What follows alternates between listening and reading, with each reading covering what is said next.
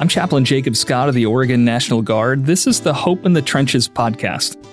Where going forward, I'll sit down for conversations with people who offer interesting and informative perspectives on finding strength for life and work in the trenches and even improving our spiritual posture.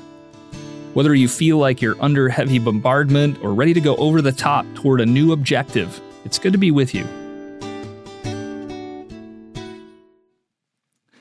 My guests today are two of our great Air National Guard officers, Kristi Raudy and Jared Boyer, who serve with the 173rd Fighter Wing at Kingsley Field in beautiful Klamath Falls, Oregon.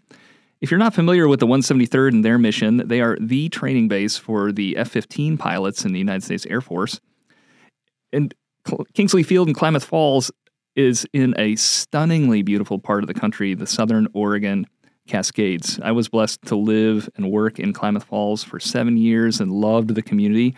I spent a lot of time running the trails in the Klamath Basin with friends in the local running club. Shout out to the Linkville Lopers. Back in the fall, I read an article from the 173rd highlighting two of their uh, officers and airmen who were participating in the 2021 All Air Force Marathon, which was supposed to happen at Wright Patterson Air Force Base in Ohio last fall, but it went virtual. So I thought it'd be interesting to talk to them about running, that lifestyle, and, and the benefits of, of running uh, across the board, uh, and, and about that marathon event. So, First Lieutenant Jared Boyer is a finance officer with the 173rd. He grew up in Pennsylvania and grew up playing all kinds of sports, particularly swimming and volleyball. And he played competitive volleyball in college and into his 30s. After college, he said a cousin introduced him to running, and that started him competing in team adventure races. Then Jared joined the Guard, got a full time job, ran into work nearly daily, he said and he reports that he used to run for an hour and up to three hours with his daughters in a running stroller just to give his wife a break. Soon he said he was running 45 to 65 miles a week, running several ultras or ultra marathons. So those are races over 26.2 miles, relays, and marathons. He competed once in the Oregon Best Warrior competition event at Camp Rilea. That's a that's a brave airman, Jared. He also served as a race director for the Kingsley Field Duathlon event for four years. That's a running and biking race that highlights some of the area trails there in the Klamath Basin. Currently, Lieutenant Boyer says that he uses running to scout animals for the hunting season and drop some weight for jiu-jitsu. He's competing in a tournament in March. Then in June, he's lining up a wild and scenic rogue 40 mile unsupported trail run for a Father's Day weekend retreat. Uh, and then he says he's got his sights on one last U.S. Air Force marathon coming up in September. Captain Kristi Raudy's a physician's assistant with the 173rd Fighter Wing Medical Group, and in her civilian vocation works for Northwest Brain and Spine in Bend, Oregon. She grew up in Alaska, graduating from Chugiak High School. She said that she moved into a fish camp right after high school before she discovered the Alaska National Guard, enlisting as a weapons troop in June 1999. She was quickly picked up for the Alaska Air Guard's marathon team and made the national team that first year. She ran a few marathons over the next couple years, including a 317 at Chicago in 2002. That's nice and fast. And that qualified her for the Boston Marathon, which she ran in 2003. Kristi shipped off to Airman Leadership School quickly after Boston, and by summer's end, she was in Afghanistan, spending most of her time there in Kandahar. She wrote that she ran nearly every day with her 9 mil over there. It's savage. Upon returning to the States, she started racing for the National Guard's biathlon team in 2003 at Yellowstone National Park. Then in 2004, she became a, uh, a mother, and she delivered her son in 2005, but kept on racing. She showed up to the Portland Marathon with a three month old nursing child and then had her daughter in 2006. She said there was a lull in her racing for a bit as she realized that she'd completed about eight years as a load toad. I'd never heard that term before, but a load toad is a weapons troop. And so she realized it was time for a career change. She shipped off to medic school before her daughter's first birthday in 2007. And after she finished that training in 2008, she said her, her mother died and she says that uh, that was that was rough with two small children, three stepchildren. Her marriage was failing, trying to continue coursework with the local university, uh, and and grieving. so she said she got back into running. She said that life always seemed to be more emotionally manageable when I was running. I was able to handle stressors better. And I found that I surrounded myself with a more motivated and positive crowd, and I haven't looked back. She ended up jumping back in the National Guard's marathon and biathlon teams until she got into medical school. And she said she injured her hip on the White River 50 miler in 2014 and hasn't competed in any ultras since, uh, but her race of choice now is, is still the half marathon. Well, Kristi and Jared, thank you so much for joining us today on Hope in the Trenches. Yeah, Thanks thank for- you. Well, Kristi, let's start with you. Um, boy, that's a that's a that's a great story. Um, uh, when did you become a runner? Because uh, obviously, it sounds like you were a runner before the guard. I would say starting back junior high, high school, but definitely a little more committed um, after high school, if you will. It's just an evolutionary process, I suppose. Um, no distinct moment, just evolutionary, if you will. Sure. And uh, well, and how did you find out about the marathon team? Because I think I was in the Guard for several years before I, I learned that the National Guard would sponsor stuff like that, like marathons and biathlon athletes. Sure. Uh, for the, the PT test, um, this was up in Alaska, running the flight line for um, just the usual mile and a half. And the team captain happened to be happened to be racing, and he's like, "Whoa, hold up!" oh, great! And then, yeah, he invited me that first year um, to Lincoln, Nebraska, and yeah, the rest is history. well, I'm sure your bio, uh, we left out a lot of details there. How did, how did you end up serving with the Air Guard in Klamath Falls? Um, so about 18 years in service um, with Kulis Air National Guard Base, which was later BRAC to uh, Joint Base Elmendorf Richardson, JBER. Um, I moved, the kids and I, I was divorced, finished med school, and didn't want to sign a contract with uh, uh, any facility, whatnot. So we hopped in the car and moved to Bend, Oregon. And I was actually a line officer, a logistics officer at the time. Mm-hmm. And one of the fellas um, that I went to officer candidate school with was part of Kingsley Field, which I'd never heard of. I didn't really realize where he was from. Uh, he saw on Facebook that I had moved to Oregon and I was chatting with the Portland Air Guard um, to transfer. And he's like, oh no, hold up. Yeah. need to come down here. So yeah, checked it out. It was beautiful. Folks were nice and yeah, changed the plan mid plan. funny how funny how that happens. Right. yeah. Well, Jared, you had an interesting story too. And well, growing up in Pennsylvania out on the East Coast, how did you end up serving in Oregon with the Air National Guard? So I grew up in Pennsylvania and was working for Harley Davidson at the time, just got married. So I've been in there for about 10 years. And they were actually, since the recession of 2008, we're going to downscale. So then I took the severance package. My wife and I were pregnant at the time, and we just knew we we wanted to always move west. Like it wasn't even an option. We were going to move it, and this just it severed enough ties for it to be perfect timing. And then, so when I arrived here, I was in Oregon. I was an electrician with my father-in-law, which was great because I was outside all the time and, and doing some work in the fields, but I didn't have insurance. So then I knew the guard existed here. So I just basically stopped into the office and then started to hear all of the availability the guard has to offer. Uh, mm-hmm. And having worked for Harley, I was just like, this is ridiculous. You guys offer some incredible like packages and deals and the ability to travel and and then my grandfather was in World War II as a Air Force or Army pilot. And um, so I just kind of like I just felt like that was a good call, and then to provide insurance for my young family. So that's kind of how I jumped on board. And then the more I was here, the more I fell in love with like the people, the place, and mm-hmm. the kind of culture that the guard has. Yeah, and in Kingsley Field and Klamath Falls, that that's got to be one of the best kept secrets in the Air Force. It is, and yeah, I I truly believe that. Uh, we we're kind of like left here as a forgotten um, forgotten item, but my gosh, like I think if you look at the grand scheme of it, we get we get paid and taken care of really well.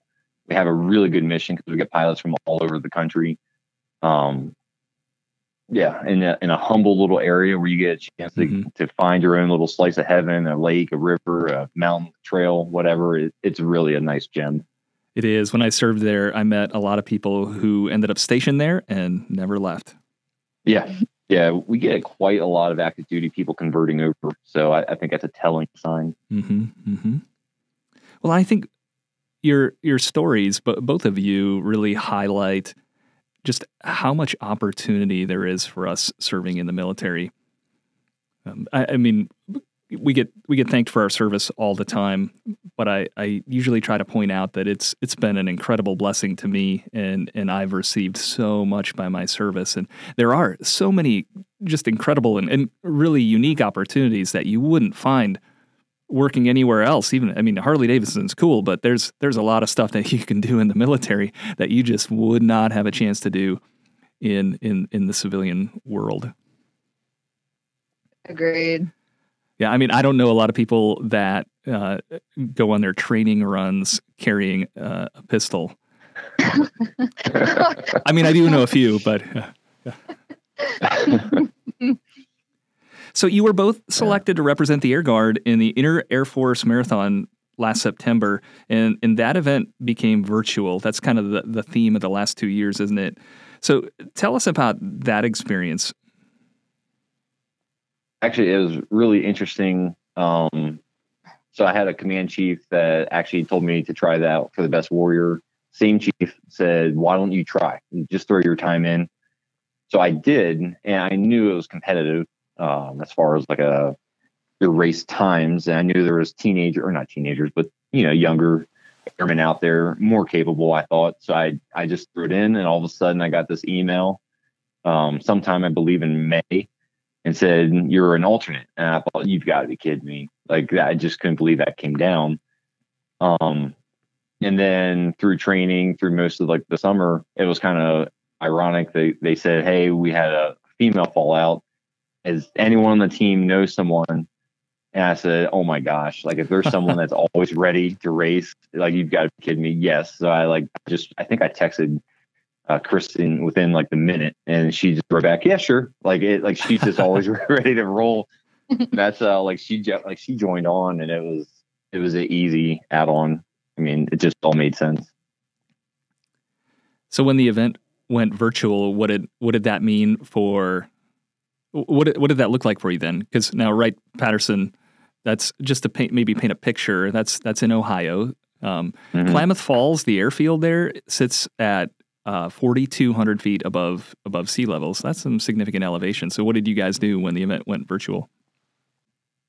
Uh, so my training specifically, um, all summer long, was very smoke filled because of our fires in this area, and it was challenging. But I had a lot of uh, motivation because again, I, I try to attach things to my family and um, maybe being a good influence on base for whatever reason. So I, I was keeping myself motivated, thinking like, who else would do this? You know, I'm out here, hopefully at 40 years old, trying to like combine distance and speed and something I kind of like gave up on, but I wanted to be a, a good motivation for my daughters. And then when it did go virtual, um, I did, I knew that I was not, I, I had was a losing motivation quick. So within those next two days, I planned to do my virtual race and turn in the results for me. Oh, very good. That's a quick turn. Now, and where did you where Yeah. did you do your virtual race?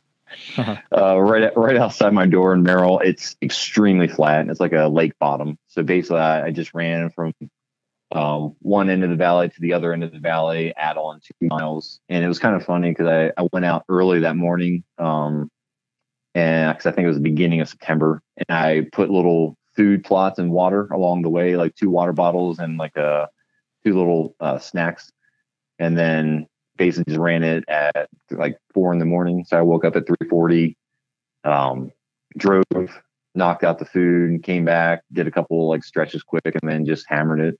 And I didn't get the time I was wanting to because, like you said, it was supposed to be in Ohio, but I did it here at like 4,000 feet. So I didn't get the results I wanted, but it was still, I had cows cheering me on instead of people. So it was funny.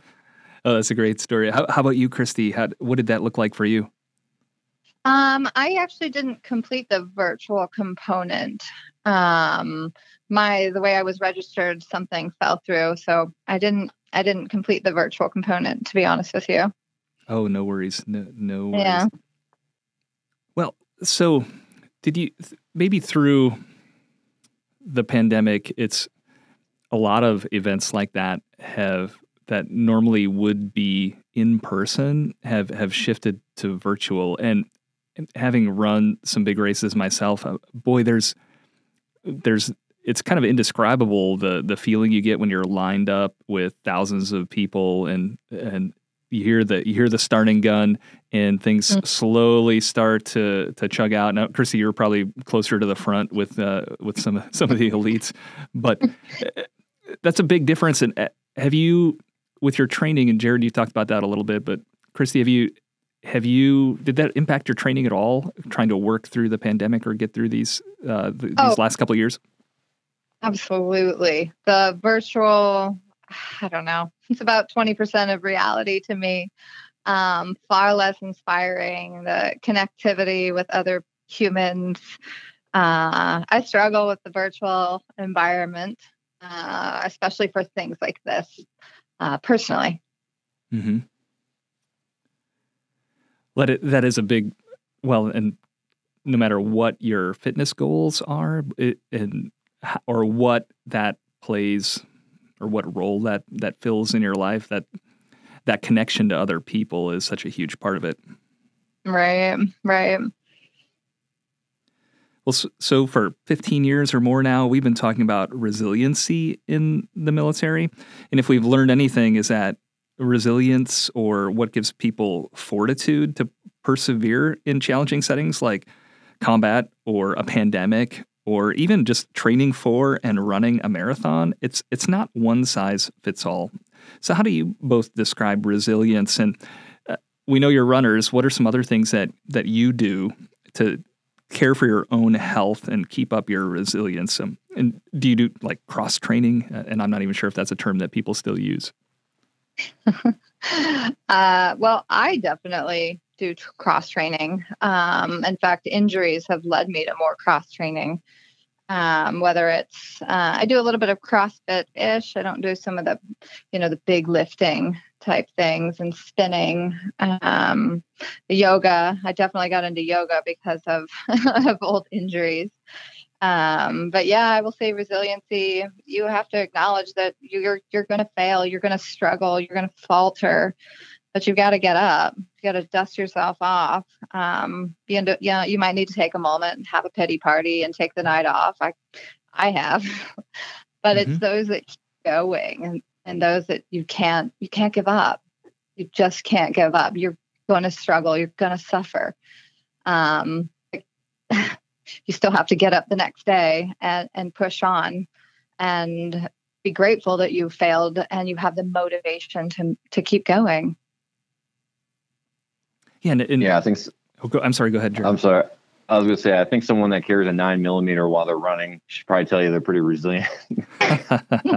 Um, yeah, no, I completely agree. Like I, I feel like a lot of people today are scared to fail, and I don't understand why. Because I think a lot of our education comes from failures and like learning how to adjust and then go back and do it again. And I think a lot of like fitness is like that, right? Like if you have a mm-hmm. goal you don't achieve and you try again, like why not? It's mm-hmm. and I found so many parallels in fitness as like real world. And I, I completely agree with what she's saying. I just don't I don't understand why like it, it's fun to get outside. It's fun to get exercise, like some demons in your day and to like blow some steam off after long days. And now we have like everything that's going on now, not just the pandemic, but just so many other things. And like they're great, healthy ways to get rid of some of those like thoughts and like and just go down to just focusing on yourself for a few minutes to take care of your fitness. Like it, it's a great way to like shake those things out because I don't think of the pandemic when I run. yeah. I'm doing jujitsu, like I, that's the last thing on my mind. I'm thinking about the moment. So. mm-hmm. Oh, some some great themes that you brought up there. Well, first of all, you talk about some of the benefits that you get from running. Um, can you talk about that a little bit? You know, there's such a tight relationship between our physical fitness, mental and emotional health, and even spiritual health. And we have to invest ourselves in staying healthy in, in those areas. What can you talk some more about that maybe the mental or spiritual benefits you you might get from running? Well, when I run, I I feel like you get a reset. You know, like when you have a really awful day and you get a good night's sleep, and it's like, okay, I'm ready to, I'm ready to deal with this again. Um, I get like a reset, like a change of perspective. It forces me to stand back and and look at from whoever's perspective or attacking a problem um, it kind of changes the angle of what I'm looking at um, because I'm not I'm not hurried to make a decision and that type of thing. So I think it it's huge, and I feel better about the decisions that are made. You know, when I've had some time to to jog them around the head hmm. without interruption, I think it's huge. Do you listen to music when you run, or do you just run with the the sound of your footsteps and the the ambient sounds of the environment around you? Um, if it's a treadmill, definitely don't want to hear myself huffing and puffing. but if uh like back home like in alaska uh if there's bears or if there's like a kind of a vulnerability uh I, I won't wear headphones um it's just dependent on on where i'm running or if i'm running alone uh, or in a pack or a race. If it's a race, I definitely don't want to hear absolutely everyone huffing and puffing. right. So right. I'll, I'll, I'll put on some tunes to to tone that out a little bit. well, and, and when you're not listening to music or or something like that, you know, it does kind of leave you alone with mm-hmm. with your thoughts. And and even if you're running with other people, long periods mm-hmm. of time will go by where maybe you don't say anything, and that's okay. That's okay. so one of the go ahead. I'm sorry. Yeah, no, please do, Jared. I was gonna say, I, like one of the things like you're talking about is resiliency has like no exact face, like right, it's written in Jello, so it's it's different all the time. And I always felt like I try to explain that to some people here that I've either counseled with or been with, um, to talk about like what they can do or how they can frame it. And I always talked about it's like the straw that broke the camel's back. Um, you know, people can get loads of issues in life and loads of frustrations and things can come in waves but then you have to find ways to unburden that right and i mm-hmm. think that usually comes from like a perspective like how do you like i could never look at like having the things that kristine's been through like med school no i i can't do that um like having the kids and single parenting like that those are hard real hard and like to gain a perspective of how challenging some of those things are like you have to kind of weather the storm you kind of have to find healthy ways to combat that, right? So you don't want the straw to break your back. You have to find ways to unload some of that burden. And I think by mm-hmm. like social running or finding like something, maybe something was your past and you need to change it up, like you were saying, different fitness styles. Now jujitsu when it wasn't before, or biathlon. Yeah, I should try that. I think that'd be a lot of fun. So I think when you, I look at things, you know, people often remember like I always felt it was funny. People remember basic training. Like no one wants to go do it again, but it always brings a smile to their face. They always like laugh about how hard, you know, they had it or something, but they don't go back and do it. And I always thought, why not? Like if you look at it with such joy and and like uh, humor, not don't go back to basic, obviously not, but like find some way to push yourself or test yourself again. Um, so I always thought that was interesting, like ways to try to bring different perspectives to people just touching on one of the last things you said, Jared, I've, and I've heard that I think it was through Team Red, White, and Blue, one of the veterans service organizations out there, but they challenged veterans and service members to, you know, don't let the last great thing you ever did be what you did on a deployment or um, yeah. on, a, on a combat tour or or in the military or basic training, right? So don't let that right. just be the last great thing that you did, but find find the next challenge and find something else that will push you to be better. Yeah. Yeah. One person I, I didn't want to bring up, but I, I love the guy what he is, is David Goggins.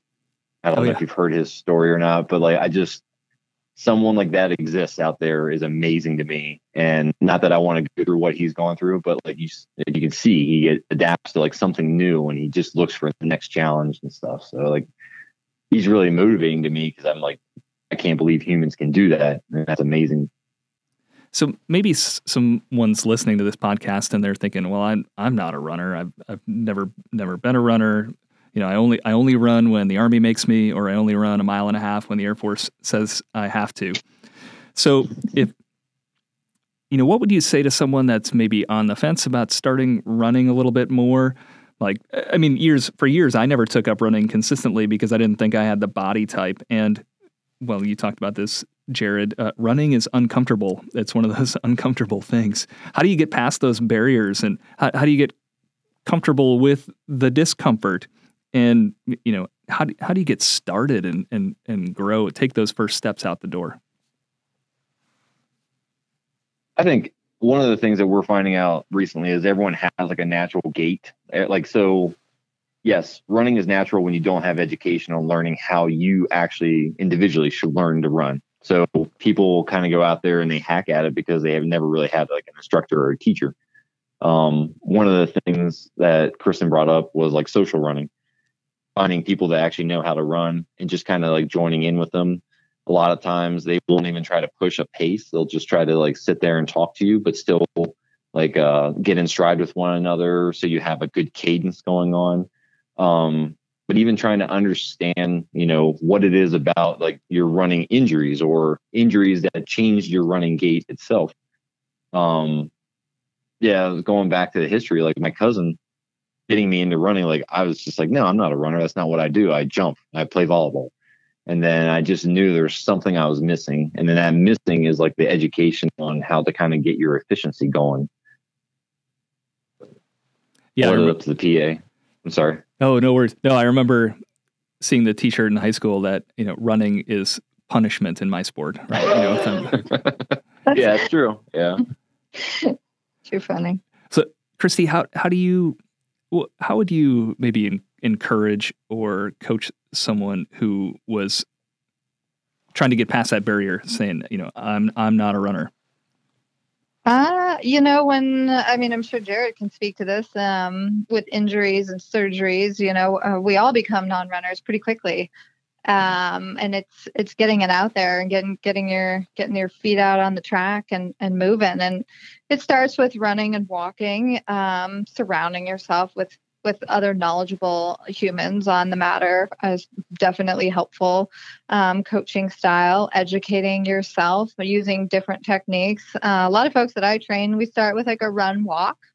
You know, we we get you know walk for X amount of time, and then you know a minute run, and then eventually that ratio of mostly walking becomes mostly running. Um, so it's it's a progressive uh, a change over time. Um, but it does yeah your gait. And then some of it's mental toughness of like you know i'm i'm okay. Like i'm i'm kind of hurting. This is i'm winded. I'm a little bit suffery but i'm i'm okay. I i can do this. Um, and, and folks get there in in events like bmt um, but then they they fall back out of it. They you know what i mean? That they were forced to if you will in bmt but they don't know how to to force themselves um, thereafter when when you get deconditioned. It it's very challenging to get reconditioned and breaking those barriers. Um, so it starts with not giving up um, and there is trial and error you, you'll probably have injuries um, and just keep going you've just got to keep going that's been a little bit of a recurring theme in our conversation this morning, hasn't it? You know that mm-hmm. just getting back on the path when you when you have a bad day or a bad week, or I mean, David Goggins, right? He saw found himself. He was working as an exterminator. Mm-hmm. Excuse me. He he weighed over 300 pounds, and they told him he had to lose over 100 pounds if he wanted to come back into the Navy, right? So mm-hmm. it maybe part of it is, and we're still early in 2022, but I wonder how many New Year's resolutions have already gone off the rails, and you know how do you? Well, and you've talked about coming back from injury too, and finding something different that will still move you toward your goals of, of staying fit and staying healthy and doing the things that you need to do to to serve in your various vocations, whether that's in the military or being a parent or or mm-hmm. your chosen profession. Yeah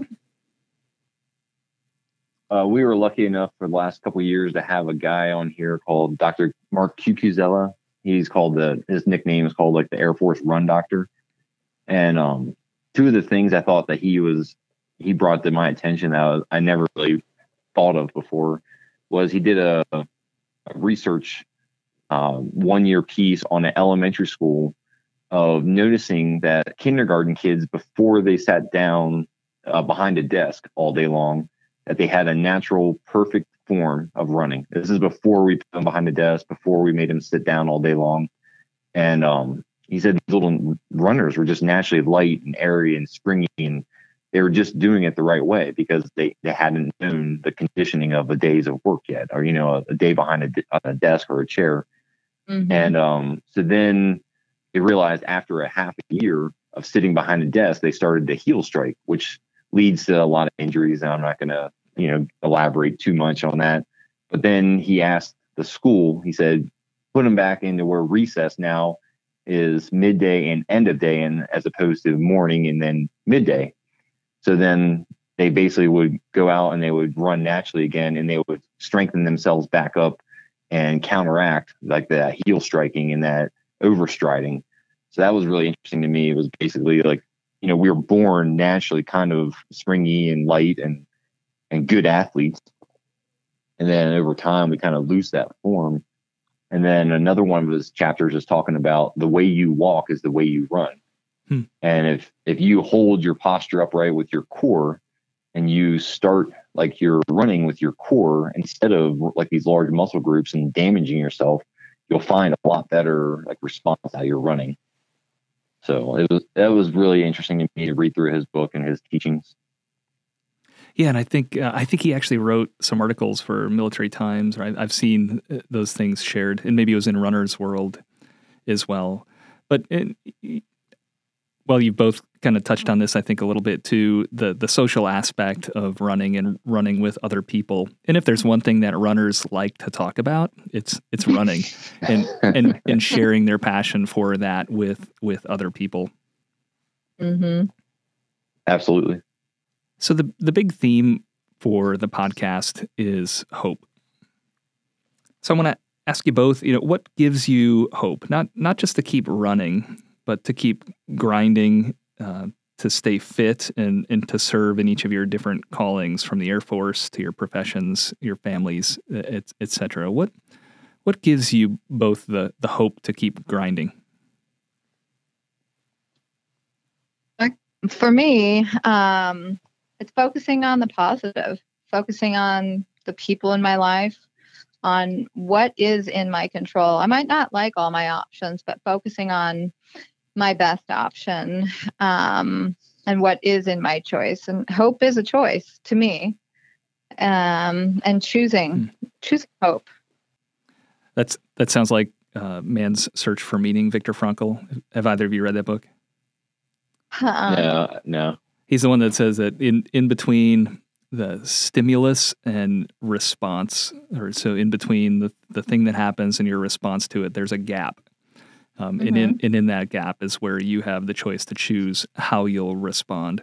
And and Viktor Frankl, just again the short short version, he's he was a psychologist in Austria in the 1930s uh, and 40s. He was captured by the Nazis and sent into the prison camp. And shortly after, well, less than a year after he was freed from the concentration camps, was lecturing and speaking about um, enduring life in the concentration camps and how how you could find that hope and that that will to survive. Because there there had to be he realized there had to be something greater than our present circumstances to to pull us through um, starting with the the the fundamental assumption that every life has meaning every every person has has value. And so that that has to come from somewhere other than our present circumstances. And and mm-hmm. so because there's so much in life that we that we can't that we don't have control over that that we don't choose um, mm-hmm. from the death of family members and loved ones um, when r- relationships don't turn out the the way that we would choose um, mm-hmm. when just mm-hmm. hardships um, you know maybe we lose a job or uh, some other unforeseen challenge come, comes our way um, we can't control mm-hmm. that stuff, but we can choose how we respond to it. So I, I, appreciate how you how you talk about that, Kristi. How, how about you? How about you, Jared? Yeah, actually, uh, recently, my wife's been going through a divinity degree, uh, just trying to understand just different principles and religions and ideas. And um, one of the areas she came across was the idea of like this time that we're here on this plane is talking about like trials and, um, you know, experiencing discomfort, whether it's mental, spiritual, um, physical discomfort. Like we have hot and cold, we have you know, like you're going through middle school, high school, college, you don't know who you are yet. You're trying to experience love and relationships and, you know, we're going through pandemics and we we have spiritual hardships and so like this kind of time that we have here is to experience these and persevere, you know, and people that kind of in my mind stand by and and um kind of don't experience it, you know, it becomes like a, a layered effect. And Hmm. I think, like she was saying, is if you have a chance to go out and experience things, like it's fun. Like it's, you know, I think a lot of people don't look at running as fun, but once they get back in from running, they're like, oh man, I'm glad I got that done. Yeah.